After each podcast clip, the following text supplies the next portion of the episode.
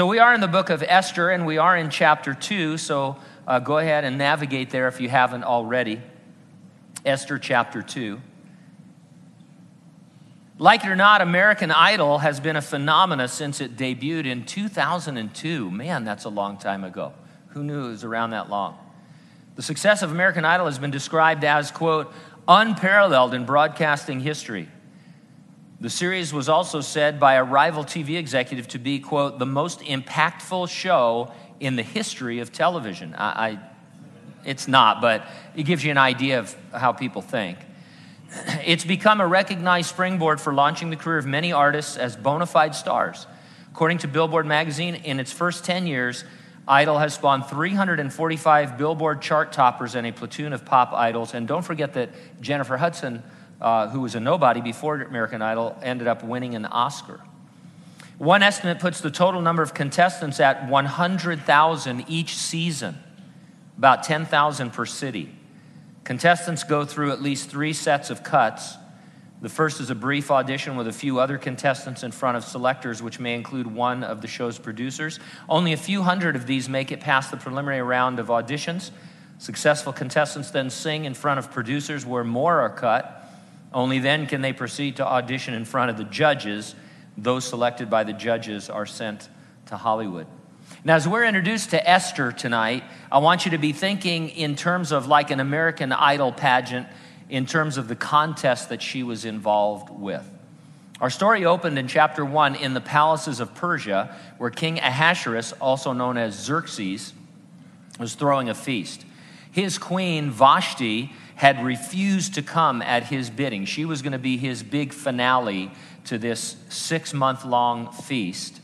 Uh, and, she, and she just said, No, we don't know why. And now we pick up the story some few months after those events, after Ahasuerus had decreed a law that she should no longer be queen and never appear before him again. And so, verse 1 of chapter 2 after these things, when the wrath of King Ahasuerus subsided, he remembered Vashti, what she had done, and what had been decreed against her.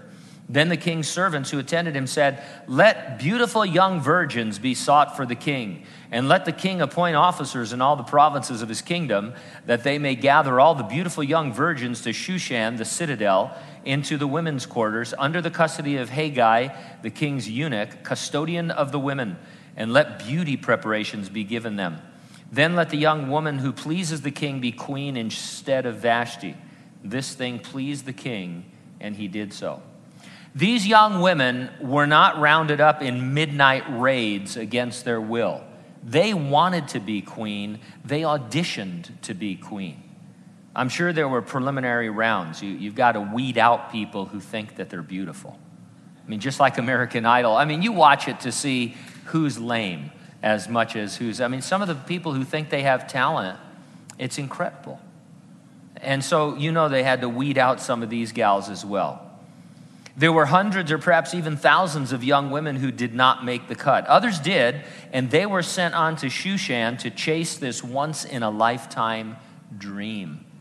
Now, the Jewish historian Josephus says there were around 400 finalists. One of them was Esther, probably in her early 20s, verse 5 in Shushan, the citadel, there was a certain Jew whose name was Mordecai, the son of Jair, the son of Shimei, the son of Kish, a Benjamite. Kish had been carried away from Jerusalem, and the captives who had been captured with Jeconiah, king of Judah, whom Nebuchadnezzar, the king of Babylon, had carried away. And Mordecai had brought up Hadassah, that is Esther, his uncle's daughter, for she had neither father nor mother. The young woman was lovely and beautiful. When her father and mother died, Mordecai took her as his own daughter. And so Mordecai was part of the Babylonian captivity. The Babylonians uh, were uh, the world ruling empire that came in and destroyed Jerusalem and its temple around 586 BC under Nebuchadnezzar. And then they were themselves taken over by the Medo Persian or the Persian Empire. Uh, he had a younger cousin whose Hebrew name was Hadassah, whose parents were killed somehow, and uh, Mordecai raised Esther as he would his own daughter. A lot of emphasis is placed on Mordecai's genealogy For one thing, it highlights the fact that he chose to keep his nationality hidden. It doesn't reveal uh, that he is a Jew until later in the book. While men like Ezra and Nehemiah were risking everything for the sake of following God by returning to uh, a, a rundown Jerusalem with no walls around it, uh, Mordecai was content to deny his heritage and continue to live in Persia he was not really walking or living for the Lord. We established this last week. Uh, commentators go to great lengths to try and prove that Esther and Mordecai were really secretly spiritual uh, at this time, and, and, they're just not. Let's just be honest about it. The Bible is always very honest about uh, its characters, and Mordecai and Esther are just not walking with the Lord. Verse 8 So it was when the king's command and decree were heard, and when many young women were gathered at Shushan the citadel under the custody of Hegai, that Esther also was taken to the king's palace into the care of Hegai, the custodian of the women. So let's be honest about Esther. When we first meet her, she is not walking with or living for the Lord. It's the last thing on her mind. She willingly entered the pageant as a candidate to become queen to Ahasuerus. There's no indication in the language of the story anywhere that she was forced against her will.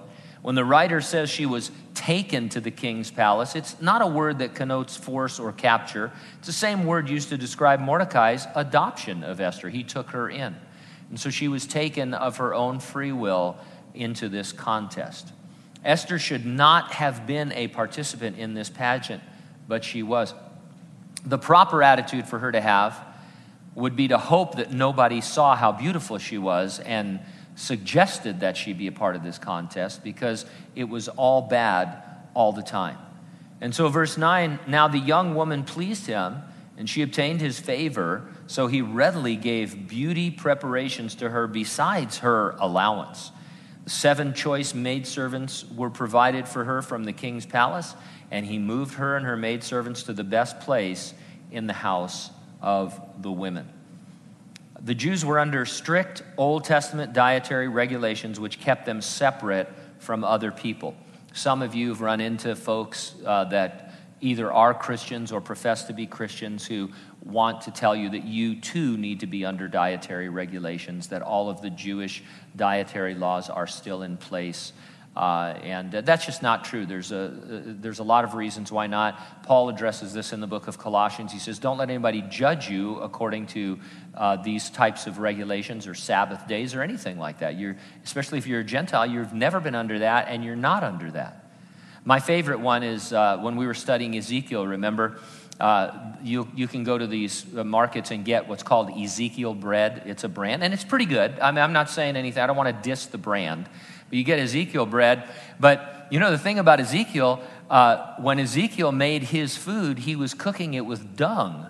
And it was because they didn't have real food because they were under siege. And so it always cracks me up that Christians say, oh, we need to eat like Ezekiel did. Yeah, no, even Ezekiel didn't want to eat like Ezekiel did. It wasn't the Ezekiel diet. He didn't come out one day and say, Hey, I got a diet plan that's going to really groove here. He was out there saying, In fact, the Lord wanted him to cook it in his own dung. And he said, ah, That's a little bit much, Lord. Can I use animal dung? Sure. You know, so I don't know what they're doing with that Ezekiel bread, but you are not under dietary laws. But Esther was. She willingly ignored these regulations, showing no regard for God's law. Compare her always to Daniel who an empire prior to this, about 100 years prior, under Nebuchadnezzar, said, We're not going to eat the junk that you're putting in front of us. We're going to eat pulse, which is some kind of, you know, Vegematic stuff. And um, because, you know, we're, we're Jews and, and we can't eat them, we're kosher. And, and God took care of them. He saw to it that they uh, just from, again, people say you need to eat like Daniel did. no, you just need to avoid, you know, uh, salt, I guess, is all I would recommend. But anyway, uh, that's not even scriptural. And, uh, you know, but Esther could have said no to all of it. In fact, she didn't even need to be in this contest. And so there's nothing spiritual about what Esther's doing at this point in her life. And um, she gets all of these extra beauty treatments and maid servants. I mean, this is a, a worldly dream come true, I guess, but, but she's in a bad place. Uh, verse 10 Esther had not revealed her people or her family, for Mordecai had charged her not to reveal it. And every day Mordecai paced in front of the court of the women's quarters to learn of Esther's welfare and what was happening to her. Now, the commentators who try to defend Esther say, what was she supposed to do? She, she had to obey Mordecai. She was in submission to him as her surrogate father. And to that, we would say you have to obey God rather than man. There, there's no situation in the Old Testament where your father or your surrogate father could say, hey, these dietary laws, they don't apply anymore. Eat whatever you want, sleep with whoever you want, do whatever you want. I mean, this was her chance. Much older than Daniel, maybe five, seven, eight years older than Daniel was. Uh, he was maybe 15 or 16. She's in her 20s. Uh, she's just not where she wants to be was not a crime to be a Jew in Persia. The Persians, Cyrus had signed a decree uh, to allow the Jews to go back to their land. Nehemiah and Ezra had gone back. There was anti Semitism, obviously, there always is, but open persecution had not broken out. Esther concealed her identity in order to live comfortably and to get farther along in the world. She wouldn't have qualified for this uh, had she uh, um, initially said, Well, I'm a Jew. All, that's actually all she had to do was say, Hey, I'm a Jew. She wouldn't have been chosen at all. She kept that hidden. They didn't have Google in those days, and so they, they, had, they didn't know what her genealogy was. And, and I'm guessing she was beautiful, and, and they you know, overlooked a lot of stuff in vetting her. Now, Mordecai's pacing is the activity of a man who's relying on human wisdom rather than God's will. God hadn't told him to do any of this, and so he's wondering how it's all going to turn out. Although God is definitely going to use both Mordecai and Esther, they're not in his will at this time. They're in what we'll call his providence, which I'll explain when we get to the big moment of Esther's life. Dr. J. Vernon McGee points out that Mordecai and Esther were in God's providence. I like his definition. He says, Providence is the way that God leads the man who will not be led. And so God has a plan. Certain things have to happen. For example, the Jews have to continue as a people in order for Jesus to come some centuries later. And so when his people don't want to be led, he is able to work through and in history to set up situations where his will is done without violating their free will. It's, it's a fascinating study uh, in providence. And so, verse 12 each young woman's turn came to go into King Ahasuerus after she had completed 12 months' preparation according to the regulations for the women. For thus were the days of their preparation apportioned six months with oil of myrrh, six months with perfumes and preparations for beautifying women. Thus prepared, each young woman went to the king, and she was given whatever she desired to take with her from the women's quarters to the king's palace. And so, this is the spa vacation to die for. I, I mean, six months of beautification treatments, exercise, nutrition, cosmetics, massage, facials, hair and nails, fashion consulting, etiquette courses. It's kind of cute. Uh, one of the commentators points out that one of the words in here translates into, uh, back into the original language, fumigation. And so she's being fumigated with, with perfumes, you know. But I mean, this is six months of being of going to the spa every. I don't know how many of you ladies uh, hopefully not too many of you men, but uh, you ladies have gone on spa weekends or something like this, but, and I don't want to know. But this is six months of everyday spa treatments to ready yourself for a Ahasuerus. And so, verse 14 in the evening she went, and in the morning she returned to the second house of the women to the custody of Ryan Seacrest, the king's eunuch. Oh, I'm sorry. Shazgaz, Man, if you saw Shazgaz, that was rough.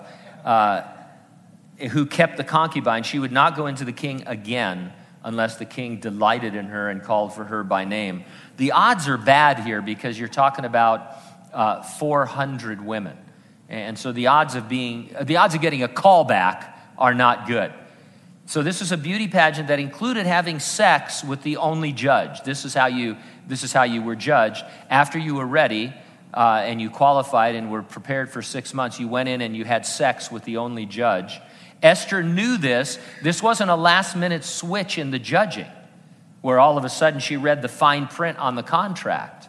And this was the plan all along. It goes without saying that God's law prohibited sex outside of marriage, let alone with a non Jewish king of Persia.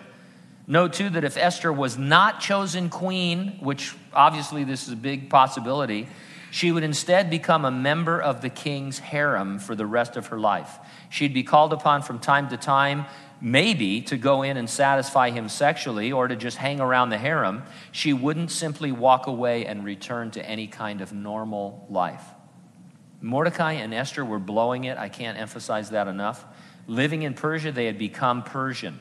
It's all an example to us of many things, but one thing is desensitization. It can be tough to remain spiritually sensitive in a culture like ours. Every day, by multiple means, you are bombarded with ideas and images that are designed to erode your views and your values. What can you do? Well, the only people in our story who were not being desensitized were those who had returned to Jerusalem when given the opportunity. Nehemiah was the cupbearer to the king, a previous king and had he heard about his people and what they were going through, and uh, he shot off a quick prayer, and next thing you know, he's on his way to Jerusalem. Their example to us is to stay connected with the things of God, be with the people of God, obey the word of God, just do normal Christian things. You know, the, the Christian life is not that hard in one sense. People want to know what, what do I need to do to be a Christian? The same things that you would have been told at a harvest crusade or a Billy Graham crusade or a Franklin Graham crusade if you went forward, the same four things never change. They tell you to read the Word of God, they tell you to pray, they tell you to fellowship with other Christians, and they tell you to share your faith with non Christians. Those are the, the four pillars, as you were, of, of the Christian life. And you just keep doing them for the, the entire walk with the Lord. You, you grow in them. And, and so uh, staying back, it wasn't a sin to stay back in Persia. And some of the Jewish, uh, uh, you know, the Persian Jews sent support uh, because the, the Jerusalem Jews, they needed support. But Mordecai and Esther are not in that category. They're doing everything they can to break into Persian culture and to be in it at a very high level. Now, when the turn came for Esther, the daughter of Abihail, the uncle of Mordecai, who had taken her as his daughter, to go in to the king, she requested nothing but what Hegai, the king's eunuch, the custodian of the women, advised.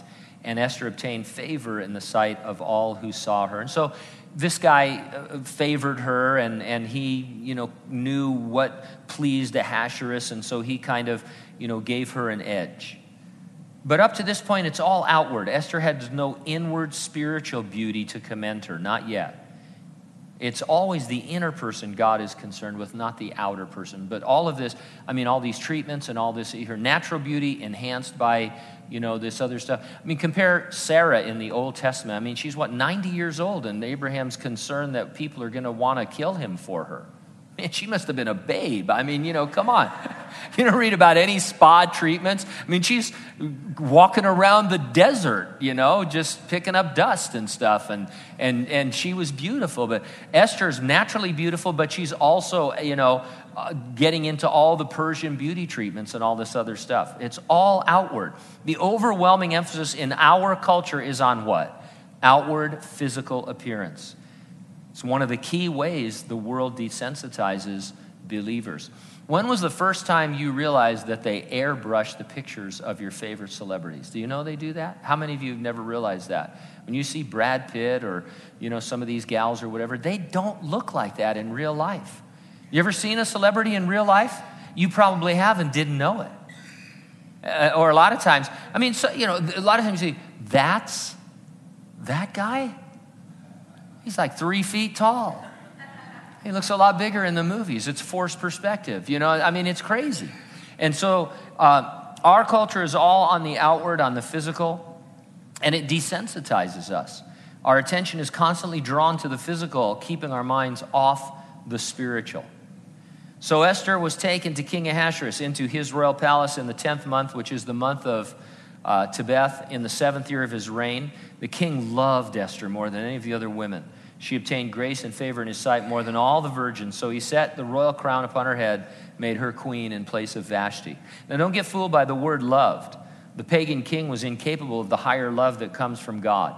He preferred Esther and loved her as much as you could in the flesh, there was no spiritual component to it. This is not a fairy tale romance that every girl desires. Vashti had once been in Esther's position. The way of the world tells us that Esther would one day be in Vashti's position. They would not live happily ever after, growing old together. Esther's husband would continue to sleep with his concubines. She would never know true love unless Ahasuerus converted to become a Jew, and that wasn't likely, especially since Esther was ashamed to even tell him about her heritage. And so this is not a fairy tale ending at all, it's, it's a horrible life. Verse 18 Then the king made a great feast, the feast of Esther for all his officials and servants, and he proclaimed a holiday in the provinces and gave gifts according to the generosity of a king. It was almost five years from the time Esther became queen to the time she will reveal her true identity as a Jew. As queen, she ate and dressed and acted like a Persian, and that would include worshiping like a Persian. And so, on top of all the other things that we would bust her out on, we also would say that she was an idolater. There's no sense in here that she would stop like the three friends of Daniel who refused to bow down to the image of Nebuchadnezzar. That just didn't happen with Esther. She was swept into this life and this lifestyle. She was happy and content with it until everything comes to a crisis and the Jews are going to be killed. Now, God considers himself the husband of the Jews. They were his wife, they are his wife. To marry this pagan king, to worship his pagan gods, was to conceal her vows really to her own God, it was to commit spiritual adultery. When the world beckons to you, it's as a harlot seeking to woo you away from your bridegroom. It can be a worldly idea or ideal, it can be a worldly activity, it can be a worldly pursuit. These things may or may not be sinful to begin with, but they slowly begin to boil around you until you're cooked by them. And so we need to be careful out in the world. That's as simple as that. As Christians, we don't want to make, I mean, there's certain things that you just shouldn't do. You know, I mean, they're just bam. And, and they're listed in the Bible. And then there's all those gray areas. We don't want to be those Christians that make the lists. I have a list of things that I can and can't do, and I think that should be your list too but it isn't. And, and so we, you know, we have liberty in certain areas, but we don't want to become of the world. We have to recognize that the world is always drawing us, always pulling to us. I love that illustration we sometimes use of Ulysses wanting to listen to the sirens, that event from mythology where the sirens would sing to men on ships and, and their song was so beautiful and so alluring that they would head towards it and they would crash on the rocks and kill themselves and Ulysses, he's, he's smart guy. I mean, there's no doubt that he's smart. And so he has his guys tie him to the mast of the ship, and then he says, You guys all put wax in your ears and go right up to the sirens and don't listen. You won't be able to hear me say anything. And so he's, a, he's stuck and he's listening to the siren song and he's yelling for his men to turn into it, but he can't. And, and we think, Hey, man, that guy's, that's a smart guy. But we as Christians, sometimes we, we have our own thing where we think, well, I'm, I'm tied to the mast. You know, or I'm holding on over here. I got Jesus right here. You know, he's, he's got me. And so I'm going to get a little bit closer to this situation, to this person, to this idea, to whatever it might be. I'm going to just kind of step into, I'm, I'm pretty mature, right? I've been a Christian for a long time. I mean, look at me. I'm mature. I would never go beyond this point. Well, you know, at this point, I, you know, and, and we, you just have to be careful.